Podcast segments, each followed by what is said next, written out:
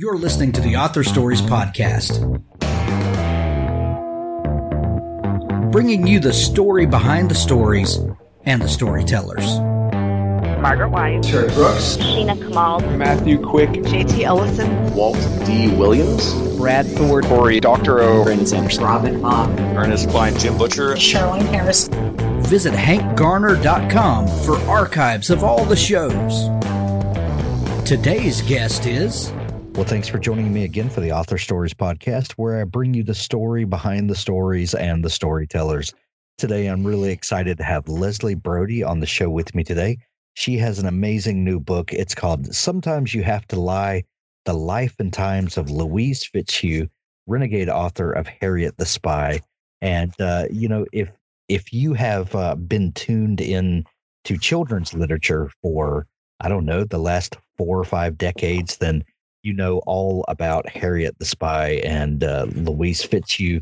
And and this is a great book that really peels back the the covers of um, of a, a a person who brought characters to our lives, and what a fascinating character she was in her own life. Um, anyway, we'll get out into all that in just a minute. Welcome to the show, Leslie. Thank you. So pleased to be here. Uh, Leslie, we begin each show with the same question, and that question is What is your first memory of wanting to be a writer or storyteller? um, I think um, I thought I wanted to be a writer for real. Uh, I was like a, a kid who had a certain talent and I suppose, third or fourth grade. And um, I stories, as a lot of kids did, about the other kids in my class. Um, my father encouraged me, and he was a member of District 65 Union, which is in New York City, a garment district union, and they had a newspaper. And um, I had written something for my class about democracy. I think it was, you know, you we can walk up a staircase from the Stone Age into, you know, a, a jewel case of diamonds. That could be democracy. That was my that was my little essay. And my father thought it was, you know, something that he was so proud of. He gave to the Union newspaper and it was published. And I afterwards forever was addicted to seeing my work in print. Having my father's support like that was just amazing. I love it, it. Yeah. And I'll just say that it was published. My byline was, um, father's name was Steve Brody. So his byline was uh, um, Brother Steve Brody's daughter. this was a union organizing in 1965 or something. That is fantastic. And, and you know, um, we often hear uh, stories of of uh, people that that got bitten by the writing bug early on, and then get the encouragement of of someone older in their life, whether it be a parent or a teacher. And you know there can be some pretty dark times in a writer's life, and mm-hmm. you know when you're sitting in a room all by yourself with you and mm-hmm. your your computer or your typewriter or whatnot and and invariably your mind goes back to those early moments of encouragement and, and how w- what a great role they play in the writer's life later on. Mm-hmm. so so true. I mean my family were, were great readers um, but the books were usually genre genre novels from off drugstore racks so sure. lots of science fiction and um, mystery novels and crime novels pulp novels, just but endless amounts of them. They were always everywhere at the house. Everybody was always reading during dinner. That's fantastic. Um, Leslie, I know that you went on to become a creative writing professor, and mm-hmm. uh, and uh, and you've written uh, numerous biographies. Um, what what led you to uh, to teaching writing? Oh wow.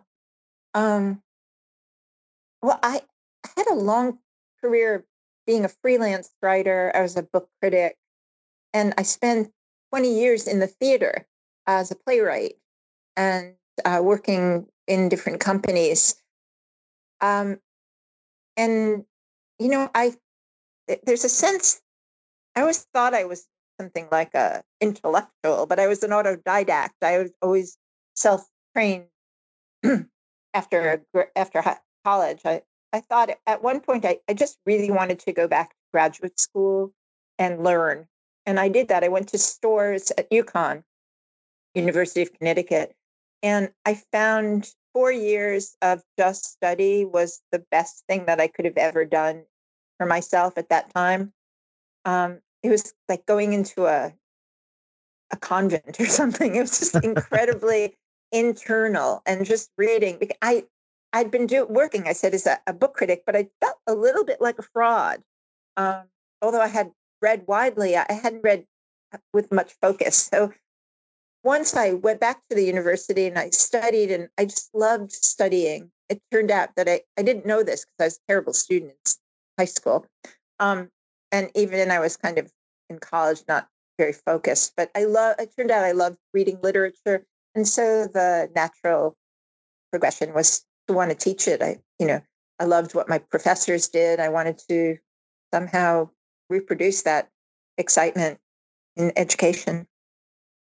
What eh, your your uh, time that you spent as a playwright? Um, how do you feel that that uh, affected your your uh, career as a writer? Um, as as a um, as a prose writer, um, shall we say? Because uh, there's there's something very different about having your work interpreted by a reader who's going to sit down and, and and read your biography, or a, a company of actors who might take your words and then um, you know act them out before an audience that that the the reception of what you write is can be a little different. How, how do you feel like one might have informed the other? Oh that's a great question. Um, well um, i have to say that writing plays and uh, fiction i found much more freeing. Uh, I love writing biography, but you really do have to stick to the facts. And when you make up uh, dialogue, for example, it's often just a placeholder for when you find the dialogue the person really did say or somebody said about them. You know, if you want to propel the plot that way with some point. Um, I love writing dialogue, but you really can't do that much in biography. I think, however, uh, being a playwright really helps you discover like interior lives of the people you're writing about, and you can bring that over to biography. Um, and I think vice versa. Does that make any sense? Ab- absolutely, absolutely. Um, what was it that got you interested in writing biographies? Oh well, you know, I've just really been very curious all my life. And I, as I read and as I uh, studied, and I would always come across these people who were like usually marginal figures in an in a landscape. Um, and I just kept lists of these, mostly women, mostly women I felt hadn't been uh, had hadn't had their voices heard or you know who people didn't know about, um, but who were available, who saw things from a perspective that maybe wasn't central. Um, I did that myself. I wrote a memoir about coming of age in the 70s and about uh, growing up, you know, as a young radical and as someone who saw um, what we called the revolution at that point. But I wasn't central. I was definitely in the, you know, I was someone in the bleachers. Um, and, but it gave that story a very different perspective. And so I was always really interested in hearing the perspective of people's whose lives were both who the intersection of public and private life, but telling it from the perspective of someone who wasn't actually central but saw it happening. So that was a sort of impetus. And then I had this, you know, developed this list of people I wanted to know about. And one of the the first one that I wanted to know about was Jessica Mitford, who had always been a a really fascinating character to me through my life and someone, a journalist in the 60s whose work always made me laugh and who I thought had a great um, point of view.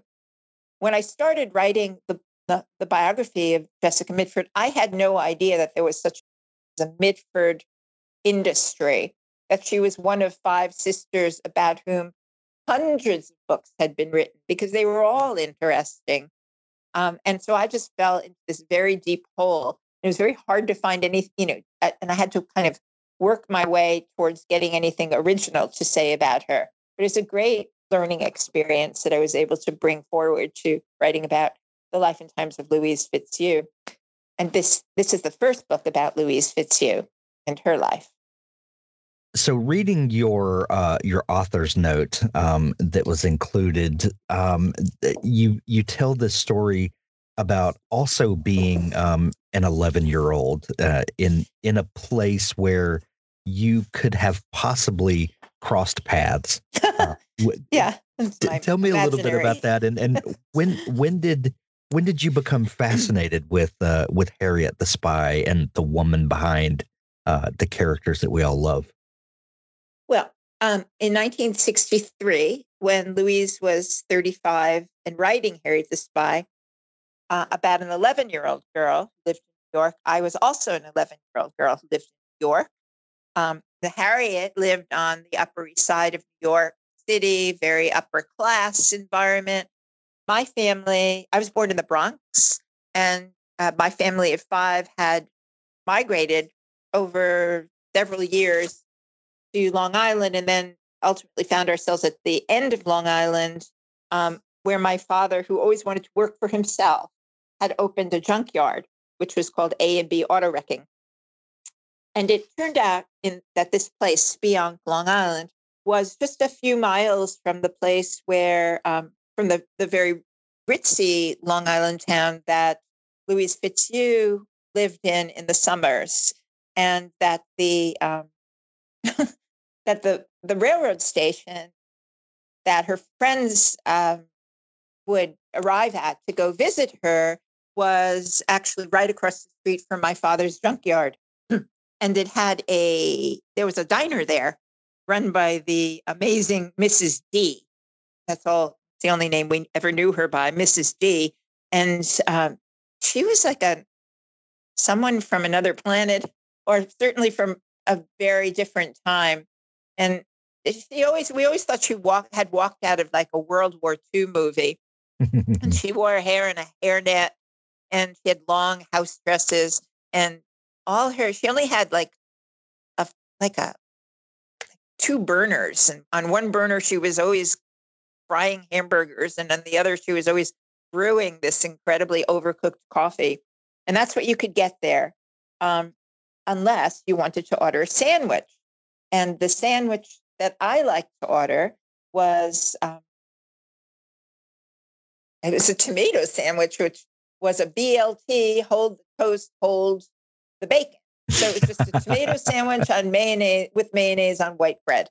And um, so the story that I tell in the author's note is that maybe, you know, this wasn't my own invention. Maybe this was a sandwich that Mrs. D was also serving to um, other people who came through the diner, which may well have been uh, uh, you know, a, a very young looking painter dressed in painter's overalls with cropped hair who was waiting for her friends who were arriving from the city. And that may have been Louise Fitzhugh. So she may have gotten the idea of the tomato sandwich by uh, sitting in Mrs. D's and listening to another 11 year old give her order. that is fantastic. I love that. Um, uh, Leslie, if I'm not mistaken, you had another um, run in with with Harriet the Spy uh, and and um, Miss Fitzhugh in the late '80s. Is that right? Yeah. Oh, yeah. Uh, well, that's I was a playwright, as I said, and I was um, I was commissioned to write an adaptation of Harriet the Spy for the Children's Theater of Minneapolis, which is where I was living at the time. Um, and so that was produced, but we were only permitted to do one production. And so uh, about 20 years passed. And then the estate started to permit productions again. So I would say that about in the last five years, there's maybe been 50 new productions of Harriet the Spy. which is really phenomenal. To me, it's very exciting. Students get to embody the characters that they love. That's the thing about children's theater. You know, if you get a kid to love literature and to love reading, they love a particular book, if they can see that on stage and then they can be in the book, right? They Right. can say those words. Nothing like it, really. Jackson's battle to take control over his own mind and life portrays what millions of people are fighting with around the world mental illness.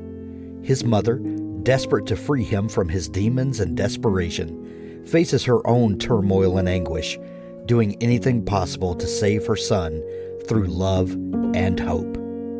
After countless emotional and heartbreaking triumphant moments, June and her son must both accept that only Jackson can save himself.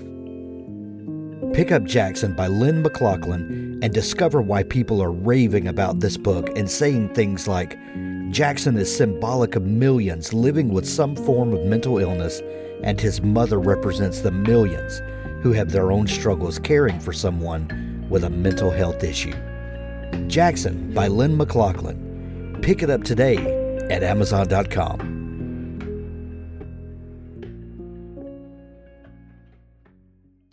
Both Barrels Publishing is the brainchild of successful indie author James P. Sumner. He has self published over 15 titles in the last five years and has over 800,000 downloads so far in his career, meaning he has a wealth of knowledge and experience to share with the indie publishing community.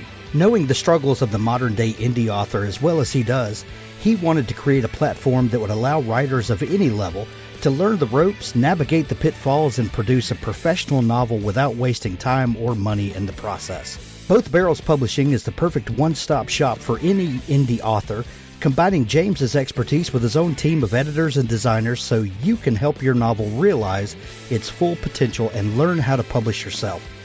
The purpose of both Barrels Publishing is to help indie authors get their novels ready for publication without all the stress, hassle, and unnecessary expense. We want to make your lives easier, which is why we're giving you access to a top notch team to publish your novels, along with a generous discount on their services. You can also work one on one with James to learn the intricacies of self publishing. No hidden cost, no false promises. We simply want you to publish the best version of your novel. BothBarrelsPublishing.com. Was uh was that your first uh brush with uh with Louise Fitzhugh's work at, at that point, or had Yes. you? Okay, uh, how Yes, did yes. you? What uh, what led you after that? Uh, what what kept this on your mind uh, that you uh, eventually pursued a biography of her? Okay, so that I mean, the story is is, is pretty runs pretty quickly from there. It's uh, it's I hadn't read the book before. It had been in the background, you know, culturally, but I hadn't read it. I was asked to read it, as opposed to all the all the fanatical people who desperately wanted to adapt it. Um, but I sort of was in the right place at the right time. Um, so I, I got the book and I read it, and then I wanted to. I was fanatical about it. I was not going to let anybody else but me do it. I, it was just amazing to me that I had somehow missed her. And here I had found her, and how serendipitous it was, how wonderful to have found her after all this time. And so I, um, I loved the book. I love everything she's written. And I wanted to think about it um, and write about it, but I wasn't really ready yet. Uh, I didn't know how to write a biography. I had to come to it. This is my uh, this is my fourth book, and I think this is the book that really pulls together all the things that I've learned about you know talking about other people, about writing social history, about writing about the places where people's personal and public lives intersect. Um, and of course, I love this period of time. She's uh, you know, living in Greenwich Village in the 1950s and 60s. She goes to Paris to become a painter. I'm really interested in the aftermath of World War II, of the era, era around the Vietnam War. And that's my time. So I, I felt that I was able to bring all of that to this book. What were um what were some of the the first things that you discovered about her that maybe surprised you and went counter to maybe what her public persona as the the author of Harriet the Spy. Um, w- w- what were some of those first revelations uh, that you stumbled upon? Well, I discovered that she was an extremely charismatic person who people just loved. If they liked her, they loved her. But she could be very argumentative, so not everybody loved her. Um, but for those who did, she was. Uh, it went beyond just, you know, she she somehow there was some connection to people who wanted to to cultivate her genius. People recognized that she was someone, a real meteorite, you know, someone who was so different and um, and yet a difficult person. So uh, people, friends made lots of adjustments for her. She was um, she was someone who argued a lot, but her friendship was so worth it, said one of her best friends. Um, so there was that charisma. The other thing was that she insisted on being herself. Um, when, let's see, well, she she started dating women in high school, and of course, it was in Memphis. She grew up in Memphis, Tennessee. She was born in 1928. Uh, there was like a she, in an upper class society um, segregation, Jim Crow, white supremacy was the uh, the milieu, right? Right. Uh, Louise was opposed to that, disgusted by it as soon as she recognized what it was and the and her position, and she was desperate to leave Memphis. She always said one of her most famous quotes is "Bury me north of the Mason Dixon line." she just wanted to leave the South because of uh, what she saw as you know the prejudice and the discrimination that existed there and how she was implicated in it. Um, and she was. I mean her her family just two generations before had been uh, you know officers in the confederacy. They'd been slaveholders. Her family were very wealthy privileged people whose fortunes had been made because of the work that Black Americans had done to build the foundation of the family's fortune. Um, uh, you know, picking the cotton, for instance, but you know, to move forward. So she knew this, so she was ready to get out of there. So I am digressing, but I want to say so. In addition to that charisma, um, she knew she was a lesbian, and she wanted to, and but she didn't wasn't willing to hide herself for very long. She was always straining to get out and be who she wanted to be. And in fact, by 1950, by the time she was, you know, 20 or so, uh, she had inherited some money. She was always fortunate in terms of money. Um, and she said, I'm never wearing men, women's, I'm sorry, I'm never wearing women's clothes again. And she didn't. Was from that time on, uh, always wore what she wanted. She presented herself as she wanted. But to get back to your question, the other part that I recognized about her that she could be enormously shy with strangers. So you get this two part personality. She's very charismatic with people who she knew and very shy, which made her made it virtually impossible for her to go on tours or to present herself in a public way as an author. She just wanted to be left alone to be herself, basically. And that's one of her, you know, the themes through Harry the Spy and all her work is is basically, you know, someone is who they are. Let us be who we are. When when you're dealing with a, a subject uh, that is, uh, it, she was born in the 1920s, um, and later in life um, was was more vocal publicly, um, but there was a lot of her life where um, we just don't it doesn't seem that we have a lot of information about her. How do you start digging to find these uh, these little tidbits that that make out the full picture of a person's life? I was really fortunate. Um, uh, I had, well, on one hand, I had a really terrific researcher working with me, um, who's fantastic literary detective. Her name is Regina White. Um, and she would find uh, this kind of lost people, these she'd excavate this history and then she'd hand over the names and the addresses and I would go do the legwork.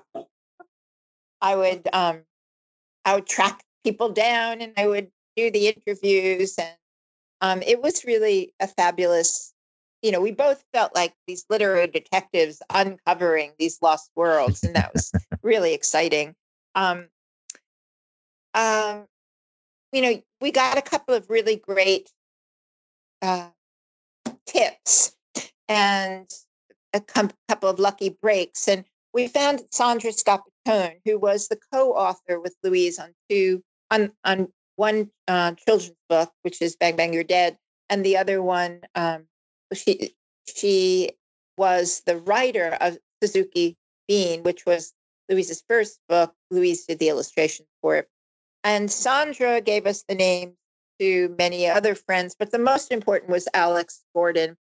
Um, Louise considered herself married to Alixe for about a decade, and Alixe was still alive when I found her, and we had many long interviews. So, in many ways, this book is told from the perspective of Alixe Gordin. Um, they were even long after they were no longer together, Alixe and she remained friends, and she was Louise's confidant. So pretty much she had a, an opinion about almost everything that Louise experienced. Did you get any glimpses into uh, Louise's creative process? Um, well, I could tell you two things. One is she was a perfectionist when it came to her art, and she did consider herself first a visual artist and a painter.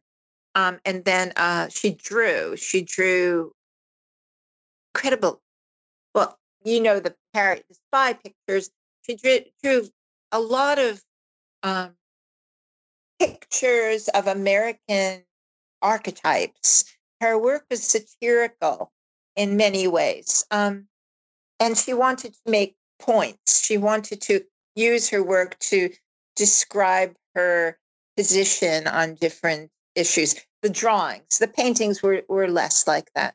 Um, um her process so so she would destroy the paintings that she didn't like she always said well i don't want them to show up in a garage sale somewhere um and as far as the um the writing went she was hard to critique. She didn't like to be edited although the first book of course was this very famous uh, Harriet the Spy story of her working with famous authors, I mean, famous editors, Ursula Nordstrom and Charlotte Zolotow, who were very influential in that first book, helping her develop it and build it from uh, a very small proposal, nine pages, into the into the wonderful book that it became do you did you get any glimpses into um, what the motivations behind Harriet were and where this character came from? That's a good question. And the motivations why why um are you asking why yeah. Louise wrote Harriet? Yeah, yeah. Where did Harriet come from? Did and what what significance did Harriet have uh, to Louise?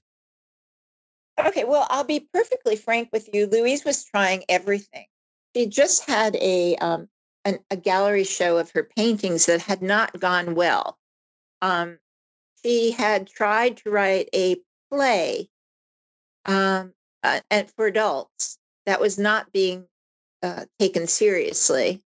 She had written a novel that she felt frustrated by, and she had had her one success had been this children's book, Suzuki Beane. So she was just playing around with different uh, forms and to make a living. He was tired. She had a an allowance from her family in Memphis, but that meant they kept her tied to them in some way in Louise's mind, and she didn't really want that anymore. So she was always looking for ways to achieve independence. And it occurred to her, just sat down and started to think about this young, this 11 year old who lived on the Upper East Side, which was where she lived. and she set Harriet's story in her neighborhood. And in some ways, the things that Louise saw in her neighborhood, she kind of, you know, Im- imbued, you know, Harriet embodies that curiosity that that Louise felt about the different people in her neighborhood. Louise was very sympathetic with the 11 year old mind. That is not to say that she was in any way childish, but she had sympathy and she saw things in, in the way that kids could see because she gave them full agency. She believed in children's liberation. She believed, you know, that kids ought to be given the opportunity to be everything that they might be. Um, um, I think the other thing is that she really enjoyed finally sitting down and she told her friend James Merrill, the poet, he said, I've just, you know, I'm writing this book now about an 11 year old who's an, a, a nasty 11 year old girl who writes about everybody. And, you know, and she does, right? She just keeps her journal and she notes down everything. And, um, and that scares the people who are being written about. And that's really interesting. Huh?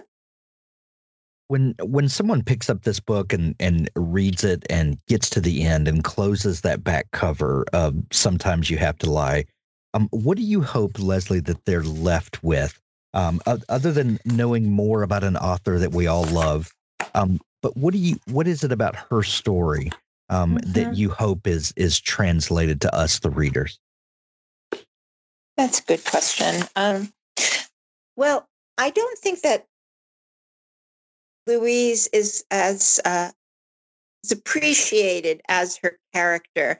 She wrote this brilliant classic literary phenomenon, and it has sort of overshadowed her own life. And she was every bit as brilliant and curious and um, and full of contradictions as her character, Harriet. Um, but Louise was sort of lost in that. One of the reasons is because she's a children's author.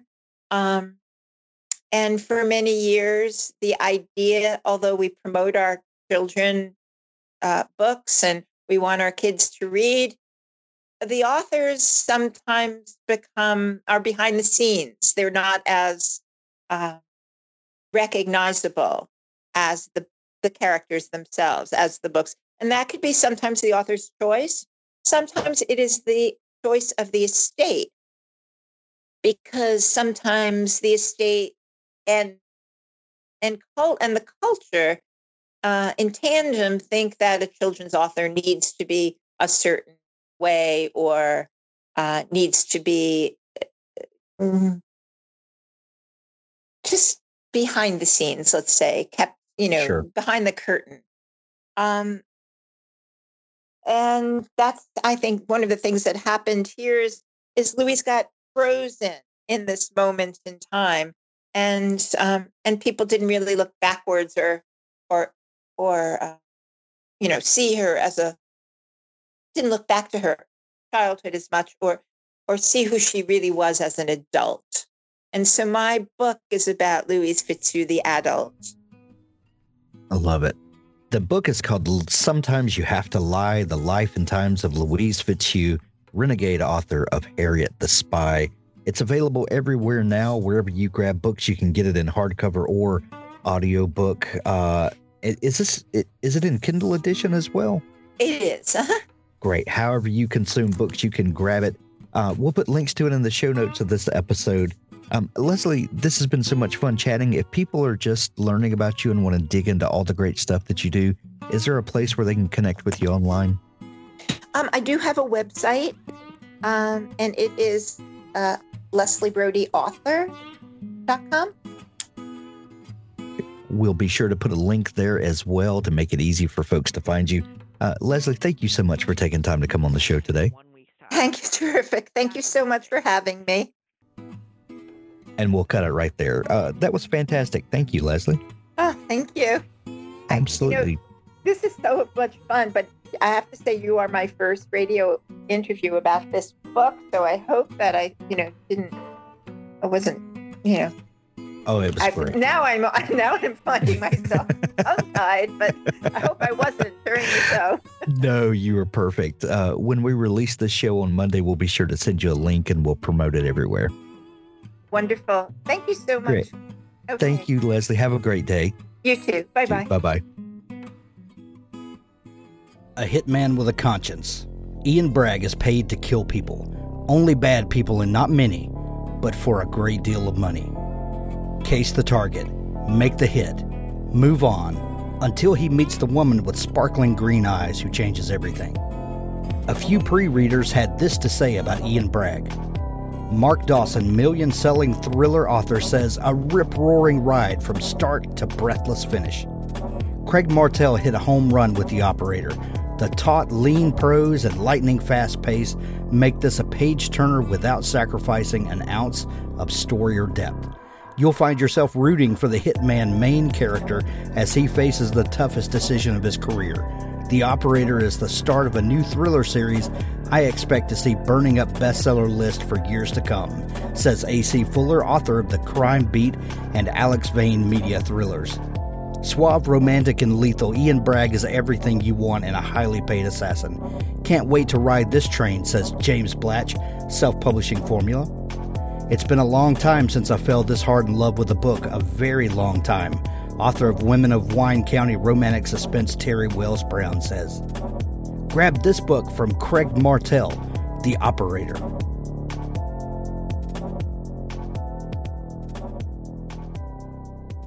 Bone Thief. John Driscoll, Book 1 by Thomas O'Callaghan. A sociopathic killer is using the internet to lure seemingly random women to their gruesome deaths in New York City. During his heinous murder spree, this madman is extracting the bones of his victims. His sheer brutality has the residents of the Big Apple in panic mode.